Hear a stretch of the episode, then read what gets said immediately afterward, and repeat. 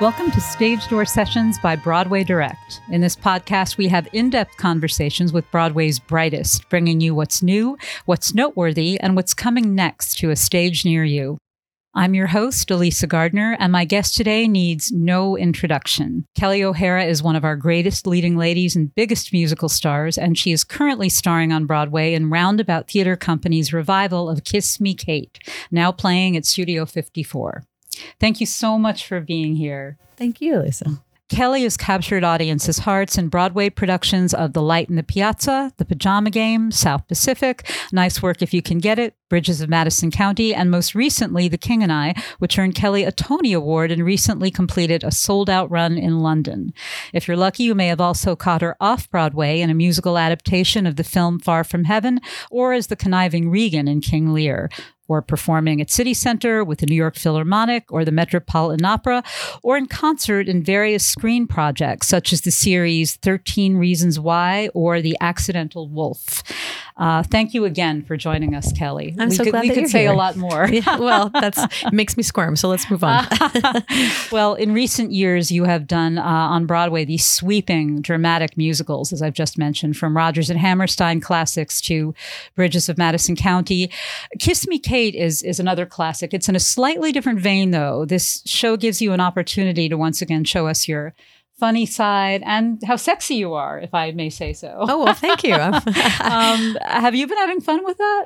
Oh, yeah. No, I, this is, um, I knew I would have fun with this one. I, I thought that what I really need right now is a nice dose of joy and laughter and fun and, and kind of uh, diverse. The, the, you know, I played two different women and I find them very different. Um, and I like that you said that. I mean, Jeff Mashi has dressed me in some of the most exquisite costumes from the nineteen late nineteen forties. I always think of Lauren Bacall in the new look suit, you know, and the kind of um, th- that shape. And uh, I, I really do feel like some sort of throwback. Um, and it it's it's fun to do that because it reminds me of the beginning of all of this, all of musical theater, everything. It's like going back there and and being part of history. Yeah, well, well, tell us a little bit about those two women, Lily and Kate, because you play these two very strong women, one being a Shakespeare character, obviously, from Taming of the Shrew. Um, they share a lot in common, but they're different. So, yeah, I know. I think they laid them over the top of each other. I mean, they put the Lily and the Fred story of Kiss Me, Kate on top of Taming of the Shrew. And so I think people think of them as the same person. Um You know, you talk about Kate as being this strong woman, yet we talk about Taming of the Shrew as being the most misogynistic play ever written. But the truth of it is, is if you pull it out from under everything and, and, and let's give Shakespeare credit if if it's due, maybe he meant all this. There was a queen, uh, you know, in power at the time that, that if you look at the words, she does have a lot to say uh, that's in retort to this kind of behavior that, that she's, um, you know, taking on from men all around her, father and these suitors or anti-suitors really, and Petruchio himself. I think that when you pull the language out, you realize that she has reason for being angry. But we in the past and over the last many, many years have just called that shrewish. You know, a woman who is not sweet and lays down and shuts up is just a shrew, and she's difficult and she's, um, you know, nasty. Uh, but instead, if a woman has been treated a certain way and actually has a voice about it, uh, we can look at it differently today, I hope. And that's kind of why I, I love Kate, because playing her more simply and, and, um, and she's validated for kind of how she has been treated by the words that she says and by the, um, by the way we can see her now in, in today's uh, world.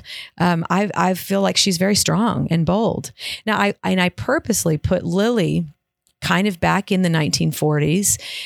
Also a strong woman, definitely a, a, a good businesswoman. She's good at her craft. She's become a movie star. She's been nominated for an Oscar. She's come back to help this show run by being one of the reasons it's selling and getting the backers money for it. She knows her power, and yet she's still kind of at the, uh, you know, in the hands of men around her, like Fred, her ex-husband, producers, probably uh, this man, Harrison Howell, who she's going to be saved by at one point during the show. You know, she's still kind of a nineteen forty-seven uh, starlet, needy of that kind of help. Um, I find that she can speak through Kate. I find that her anger and her emotion actually gets to come to a boil through the strength of Kate. And that's how I make them work in tandem. Yeah, that's that's a really good point, because Taming of the Shrew has come under scrutiny in recent years and decades, I think, because of how it how people perceive that it portrays gender dynamics, you know, through the lens of, of our time. And and Kiss Me, Kate, by extension, too, a little bit. And I know that uh, Amanda Green, who uh, contributed to this uh, production, lyricist, uh, book writer, uh, composer also, um, she did, I think she called it minor surgery or delicate surgery. Tell us a little bit about how that happened. Yeah. I mean, I think the most powerful thing about Amanda Green, uh, aside from the fact that she knows both of these worlds, she knows the history of this, of this genre because of her father, Adolf Green. And yet she is this current, strong, uh, very, um, very intelligent, powerful woman who can go in with just the fine tooth pin or the, the, the small needle and say, these are the things that we can leave in by way of example. Um, and these are the things we can change or take out so that we can make this, uh, we don't take the show apart. We don't try to recreate it. We still pay homage to kind of the, the, the period, the classic, everything about it, the score, but then we're going to just take these things and, and rebuild or, or, um, just facelift a little bit. And I think uh, she, we had to change the last song, which is, which was a monologue in the Shakespeare play, basically saying, I am ashamed that women, all mm. of us are simple and we're all going to lay down for our husbands and be quiet. Well, in years past, only, the only way to make that work is giving that a wink. But we got the allowance this time to finally rewrite it. And instead of saying, I'm ashamed that men are also simple and you're all stupid and cowards and and, and misogynistic pigs, we're going back to the middle, uh, maybe in more the equal way, um, not swinging that pendulum all the way over, but coming to the middle and saying, I'm ashamed that people are. We shouldn't fight. We shouldn't seek for supremacy and sway, because at the end of the day, the short time we have on earth, really love is the only thing that matters by the end. And, you know, and so let's all try to work harder. And I think that was such a smart way of dealing with this rather than kind of turning it upside down. And, um, and I didn't, I didn't have any interest in singing it in general, even with a wink. Uh, I think the Douglas Fairbanks film brought that in. And then I think Meryl Streep did that in the park, because it's the only way to do it, because we're not going to say that. Women aren't going to say that and do that. Um, and so, she did little things like that. She took out some of the really ugly, ugly misogyny, but she left, like I said, she left some in, the ones that nowadays get the laughs from the fact that, uh, that's stupid. Look how stupid that is. We shouldn't behave like that anymore. Whereas they used to get the laughs because people agreed with it, I guess, or men did. Huh. So, um, it was a, sm- I think it's a smart bit of surgery, as you say. And I, I love being in a room with her. I've known her for years, and this has been quite a, a, a pleasure. Yeah, yeah. She seems very lovely. I met her once. Um, I want to talk about your singing a little bit. We we certainly can't ignore that. I, I think of you as a really great musical actress in the tradition of someone like Julie Andrews or Barbara Cook, in that as, as technically glorious as your soprano is, you make singing sound as natural as speaking. Um, that I always, when I hear you sing, feel like I'm listening to a story being told beautifully. Is that more challenging to do with a role like Lily? I mean, you do it beautifully. You don't make it sound more challenging. But, you know, since the singing is more operetta-like, or, or when you do opera, for that matter, is it more of a challenge to sound natural? Well, thank you. That's a nice question and a nice compliment. You know, I, my teacher, my mentor, Florence Birdwell, she called her technique speaking on pitch. That's what she said. And if the thing, and if the thing didn't have meaning or heart or a realistic core, then it wasn't worth doing at all. I think approaching a piece of music, especially opera, as a technical uh, piece of information, you can do that. And there are beautiful sounds that come from it. And we know a lot of those singers who make the most bel canto perfect sound. But without heart or meaning or truth, and the truth is probably the main word I think about. There has to be something truthful about what you're doing. I think it's a waste of time. I don't, I think they go together. They don't, they're not separated. And so hearing that is a huge compliment for me, probably the most, the biggest compliment, because that's what I endeavor to do. That's what I always seek out, is the truth in a song, a lyric. And even if, she used to say, even if you're singing ah on a melisma in an operatic aria, what is that ah? What does it stand for? And, um, and I totally invest in that. And so I find these songs, first of all, because I studied opera and that's more of where my voice wants to go, these are the most comfortable for me. It's when I am thinking technically in order to produce a belt or a musical theater sound that I can lose my head. But when I can sing freely and open my mouth without thinking too much about the technical aspect of it, because that's in place, um, I can be the truest form of myself. So they're higher, you know, it's, it's, uh, it's harder to always uh, have the right resonance or the right um plosives or anything like that when you're up higher. But for some reason, to me, it feels the most natural. And I, I hope that that's what's coming off. Wow. So you must get a lot of, well, how can you get a lot of rest? You have two kids. You're in a show eight times a week. I get rest mentally. I guess you're right. I get rest because I don't, I don't worry those things as much. And I know they're few and far between for me to sing a classic score like this. I mean, it's probably why I, why I find myself back in revivals sometimes, because I'm searching for the places to to get to do what I do. I mean, Bridges of Madison County was written for me, and that was more in the in the vein of where I want to sing, and that was a glorious feeling. But often, um, you know, I don't get that opportunity to just kind of sing naturally, but also live my my truth. Um, so I find myself in these revivals, and I want to make them current, and I want to make them part. I want to put part of me in them. So, um, yeah. So it feels, actually this show feels restful in a way because it feels right to me. Yeah, that sounds right too. Uh, you work with some really great, really prolific directors like Bartlett Shear and Kathleen Marshall on on musicals, the kind of musicals you're you're talking about. You're now working with another, Scott Ellis, who I guess you maybe got to know a bit as Roundabout's associate director back when you did Pajama Game, and I'm sure you've encountered him um, throughout the years. What has it been like working with him more closely for Kiss Me, Kate? Is is this the first time you've worked this closely with him? Well, we did. Um, I've known Scott for years and years, and I, I've done so many of the Roundabout galas, and he's always been around and and being quite a leader. And um, I, when you asked me about Amanda Green, I was going to interject there. One of the reasons why we had such a wonderful addition of Amanda Green is because of a director like Scott Ellis bringing her on. It takes that kind of forethought and generosity in sharing the room and the gavel with someone and saying, I want your voice. I want your help. Scott, to me, is one of my favorite directors. Um, we have done, we did, you know, a, a gala, one night gala of She Loves Me. And um, I wasn't able to go on because I was in King and I to do the, the production, but then we did the one night of Kiss Me, Kate. So we have put together shows, but in a very quick way.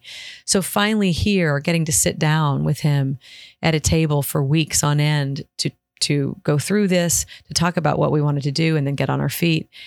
One of the things that really strikes me about Scott is how much he listens and how generous he is with that, with that creative, that creative. Now, of course, at the end of the day, he has the say, but he's also very generous with that. You know, he would let us try just about anything, and then he would move us back in the right direction, or he would agree to let us stay. Um, I, I've, I've really grown so much respect for from, from this situation for him and just friendship. I mean, I, I, I adore him actually. Really do. He was a busy guy this season too. Yeah, two shows yeah. basically on top of each other. I mean, he was we were still trying to get our sea legs and he was already starting Tootsie.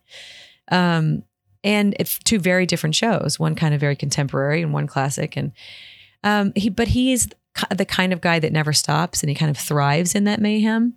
And you didn't ever feel, I mean, he still comes by here. I mean, he's sitting on this couch probably three times a week, and, and he's probably sitting on Santino's couch or, or whoever's over at Tootsie three times. He he stops in, he he he checks in, and makes us feel like he's not kind of abandoning us. And and I mean, I mean, he takes my kids for sleepovers. you know, oh, he's how nice. He's a he's a generous professional and personal friend. It's a great director to have. What have the audience has been like? Um, have you come across people who remember, I guess the first production would be a stretch, but other revivals? I know you've spoken very movingly of, of Marin Mazzie, who passed last year, and, and how you're honoring her with this. And yeah, I really want to. I mean, one of the reasons I decided to do it is because I, I just, I miss her. We all miss her. And I remember seeing her in this, and And getting the, it almost is like we can, I can refeel her again, you know, and because I'm paying, I want to pay homage to her in everything that I do. I mean, she was a huge influence on me. Ragtime, you know, seeing her in this um, over the years in concert, everything. So that feels great. Um, but you mentioned about the audience. We did have a couple come just last week, and they broke my heart. He had seen the original and he never forgot it. And they were just the most adorable. They were celebrating their fifty-fifth or their sixtieth wedding anniversary or something. And that was lovely because we had a lot of that during South Pacific. A lot of people who had, but now you're starting to not have as many because we're twenty years, you know, we're getting, we're getting on here in, in our, in our time. But we, I find that the audiences have been a, a good mix of those people wanting to come in and see the classic production, and I think leaving very pleased um, with the new ideas and actually, stru- I mean, I see some of the, the older people probably horrified by my take on I Hate Men. but, I don't think so. But uh, which is just a simple take, actually. But I think it's a little bit more to the, who knows. But I, we have a lot of young young people. I think Corbin Bleu, who, you know, the of High School Musical lore. Oh, that's right. I think He's he brings, we get a lot of screaming girls out there, which is really fun. And I think they, those young women, I think they're liking this take on this show. And even though it's a classic take on it, um, there are certain things in it that give that those the women a voice in a way that I think is doubly good. Um, and I'm proud of that. I'm proud of that. So they're seeing Kiss Me, Kate for the first time, but in a different way. And I think that's the reason why why we're here. Yeah, yeah, that's that's an interesting mix. I, I spoke with your uh, co-star, Will Chase, who I know he's got older children than you do. And he spoke about getting some really interesting feedback from his daughter, one of his daughters. And um, I know you have a ten-year-old son, is that right? And a five-year-old daughter. Have they both seen the production? Yeah, Owen's almost ten, five-year-old daughter. I mean, they, they both came to opening night and they've seen it one other time. And they'll see it again. They they love it. They both told me this was their favorite one.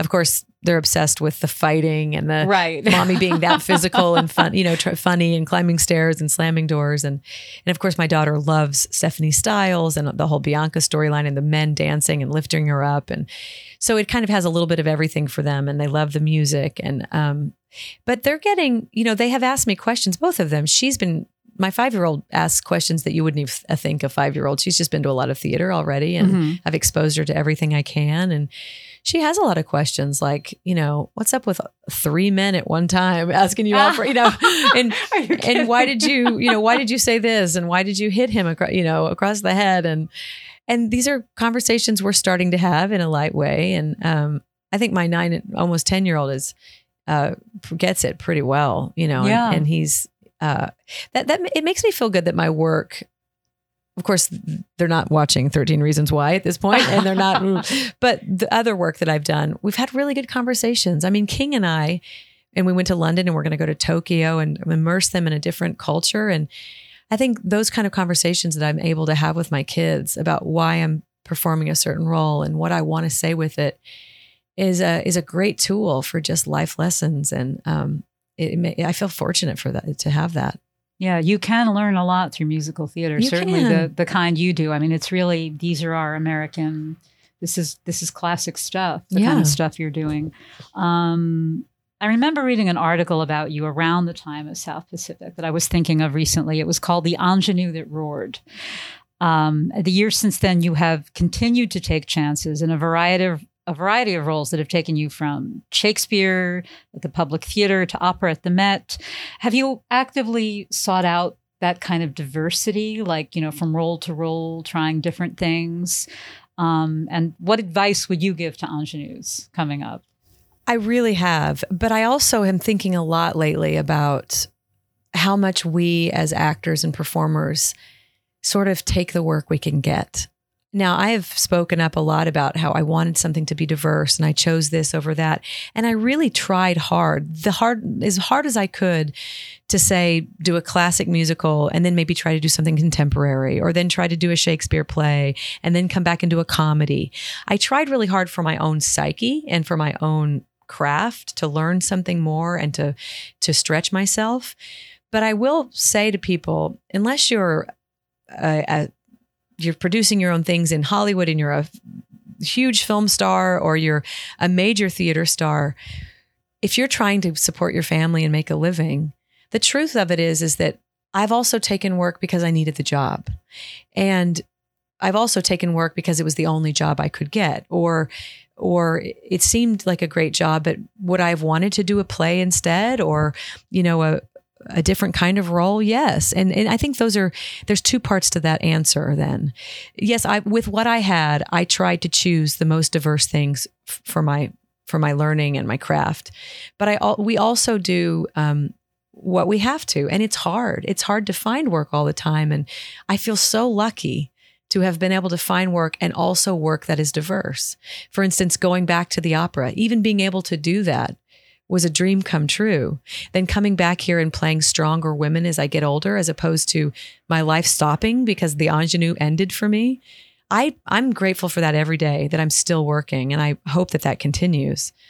Um, but the reason I say that and bring it up is because I've seen people come in recently to my dressing room or something, and they'll say, gosh, I didn't know you could uh, sing that way, or, or I didn't know that you had that in you. And you think to yourself, we all have a lot in us. We just don't, we get to show. And I mean, I'm not trying to pat myself on the back. I, I'm not saying I'm great at everything, but there's so much we all are desperate to show people, but you don't always get the, the outlet. You know, you'd have to go, these days kids are smart. They're starting to do it themselves. They're starting to write it themselves, produce it themselves, create it themselves. I didn't really come in, come up in that world. So as I get more of a voice and more, more confidence, it makes me want to say, well, you know what else I can do? Let me show you. You know, I'll go, I'll go rent the room and invite you all to see it. I don't know what that is, but you, you don't know that you can, that you can really strike out and be different, because we're just trying to hang on and get a job, you know, and they tell you in the beginning, be one thing, figure what it out is so you can get in the door. But the truth of it is, is that we all have a million things we want to show. We really yeah. do. Yeah. Have you thought about recording another album? I actually am, am in, in current discussion about that. It's, it's really hard at this point for me to know exactly what to do. And so recently I think I've just thrown it in the towel and said, I'm just going to record another really fun album, because you always think you have to make these huge statements with your albums. And my first two, I didn't really. Um, the first two, the first one was kind of out of my hands. The second one, um, you know, I produced. And so I didn't have a lot of money to, um, and then I got sick when we were recording it, and I couldn't afford another studio day. So oh, no. I've recorded a solo album when I was, you know, that's, that's how it goes. So you don't want to get too precious about it. And so I think, yes, I am going to record an, another album, and um, it'll just be probably what feels good to sing. Um, not so much a statement about where I am right now. Um, when I have the luxury to do that again, financially or where I am, you know, you ha- you think to yourself, but I have a million things to show. Uh, but you sometimes just make the album that, that you, that you can. And there'll be more opera in your future. Yes, there will. And, you know, I think that that is because when you talk about stretching yourself and continue, continually learning your craft, I mean, I love this work. And by this work, I don't put it in a box like some people think of it. I think this, I think as an actor and a singer, that means I do all acting and all singing. That's what I think it means. And I don't know if I'm going against the grain, but that means I'll try to do more film, more television, more plays. Um, and as a singer, more opera, more jazz, more musical theater, more country singing. I don't care. I want to do it all. Even if I fall on my face, I feel like that's my, that's my obligation to myself to just keep trying new things. Otherwise we kind of atrophy or something. Uh, um, I'm constantly wanting to just keep stretching. Yeah. Well, stretching, I imagine, is what you do when you're doing a show like this eight times a week, oh, with yeah. a combination of physical comedy and, and the vocal demands. I mean, is it, do you have to basically live like an athlete in training? I talk about this a lot lately. We are kind of living like athletes, especially the dancers. But I mean, I'm, you feel me, I, I'm, I'm, I'm massaging my chin, but I'm massaging my rotator cuff as we speak this whole time because I've tweaked it in the show. But I come in and I have to do a full yoga stretch every night. And if I don't, I run the risk of really hurting myself in, in this physical show. But the dancers and the the way they take care of themselves, and but then you remember we have no off season like a professional athlete. We don't get, you know, time off. And when I do take a vacation, that's I'm missing my I'm I'm letting my company down. I'm gone. So you never get a full mental vacation. So it's this weird kind of life of of living. And I'm not complaining. I mean, I've heard some people recently, oh, Broadway's hard. Yeah, it's hard, but it's also the dream, you know, right. And we're still getting to live it. But it is a sacrifice as far as like a you know, an easy lifestyle is concerned, that it's not the case. I don't go out and party every night. And if I do, I pay for it. I don't, you know, I go home every night to my children because I want to be a good mom. Um, and I miss out on a lot of things. But I think those are the sacrifices I want to make to keep working at a certain level. And I actually, I never have any regrets about it. Yeah. But yeah, I'm sore. I wasn't even thinking of, of that, though. There's so much of, there's so much action in this production and things yeah. where you can physically get hurt, but the voice is also an instrument. And to sing songs like this eight times a week, I would think takes a lot of discipline too, even at your level where. Oh, I mean, I think for any level. And, you know, I have a lot of the opera world come in and see me and they'll be like, you did two today. This is your right, second show right. and you do eight a week. I mean, I can't believe that. And this is kind of a, there's some opera in this show, or a little bit of in, in this show as well. But again, that's what feels easy to me. It's the other stuff that is hard for me to do. Um, more of this, this, uh, this is a constant bit of yelling. There's a shouting match in this show. So it's more of the speaking, and in King and I was similar. Um, So, you know, because people doing plays, they have to take care of their voices. You know, there's there's an athleticism to that, too. There's a physical need for for nurture and being in shape. And, you know, your voice, just like you said, it's an instrument. We stretch it. We warm it. We we do it. We care for it. We coddle it, whatever we have to do. The only thing I will say is that once you do a show for a while, and even now I'm kind of froggy. I've had a cold all weekend, but you there's a muscle memory. There's a beautiful sense of muscle memory that takes over. And sometimes, even when you think that you can't pull it off, sometimes your your voice will show up for you, um, just because it remembers the places so well to go. Um, I mean, I've had the other happen where I thought it was going to be fine, and then woo, uh, I'll, I apologize to those audiences forever.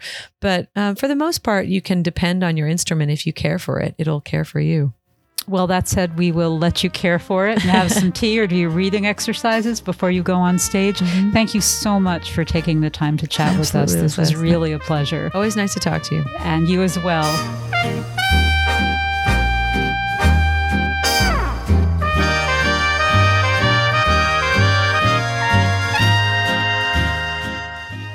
For all things Broadway and to find tickets to your next show, visit broadway direct dot com. This podcast is produced by Broadway Direct and the Niederlander Organization with Iris Chan, Glenn Halcomb, Erin Provoznik-Wagner, and hosted and produced by me, Elisa Gardner. Thank you for listening, and we'll see you soon on Broadway.